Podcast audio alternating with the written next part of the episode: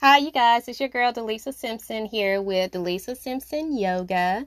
So, if you're brand new and you don't know anything about me, well, go check me out on Instagram, Facebook, and YouTube under Delisa Simpson Yoga. That's a D, an E, an L, an I, an S, A, Simpson Yoga yeah, so you guys, I am so glad to be back. I am so glad that you decided to join in with me today. So, today I am going to talk about yoga hacks. Now, I'm not talking about hackers or anything like that. I'm saying hacks. Hacks meaning in tricks.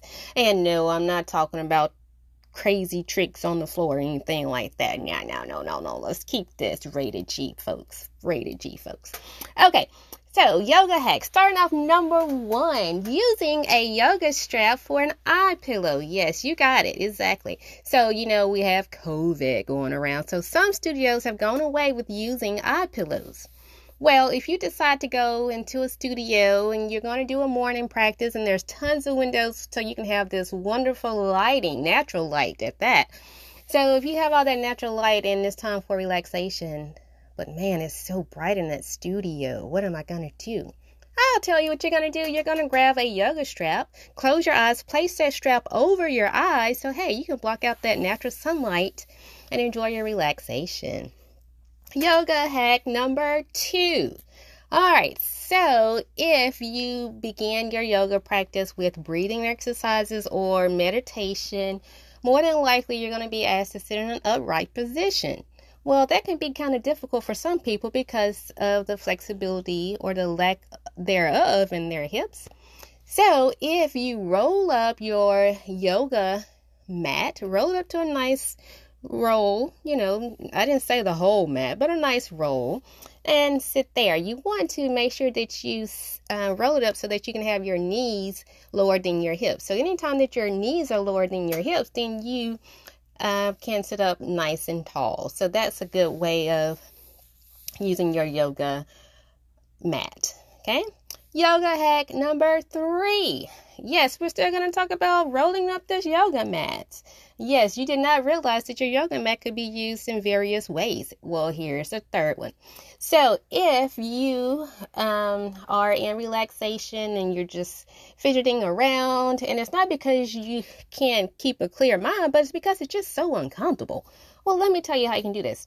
Roll the top of your mat so that it uh, has a roll underneath your knees. Well, if you allow that roll to stay underneath your knees, it allows your legs to actually rest. Because if you don't have the flexibility just yet, then your leg muscles are still going to be working to find some way to relax. Well, roll that bad boy mat up and let those legs rest. All right, so that's one thing you can do with the yoga mat. Yoga hack number four. All right, so yoga hack number four. Now, you can um, do this at home more than likely. So, if you're brand new to yoga, maybe you're on a budget, I don't know, folks, but you can use a necktie or a scarf instead of a yoga strap. Yeah, so those things are normally about the same length and width of a yoga strap. And hey, here's, oh yeah, yeah, here's another hack. So, if you have a scarf, you can actually use your scarf during relaxation.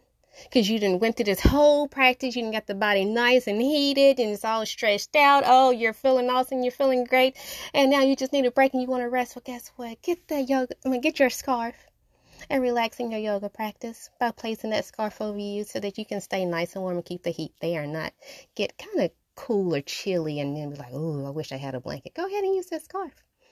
So that's another thing that you can actually do. That's another little yoga hack that I want you to know about.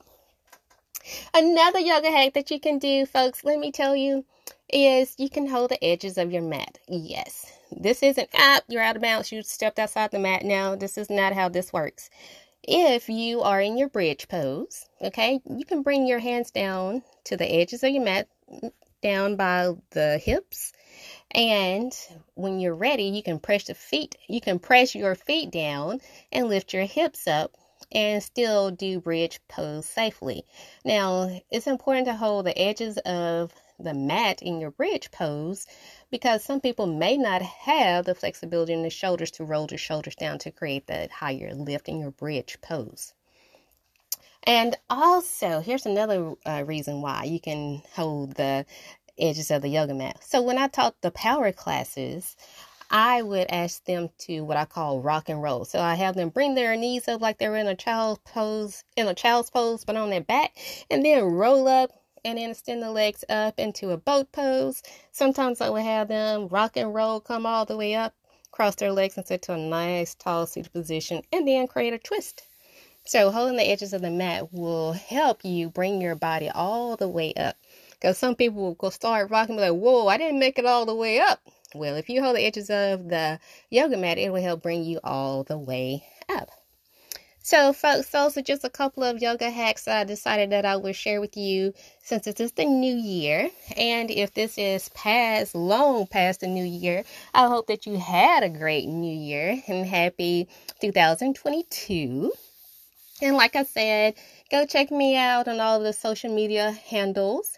That's Delisa Simpson Yoga on Instagram, Facebook, and YouTube.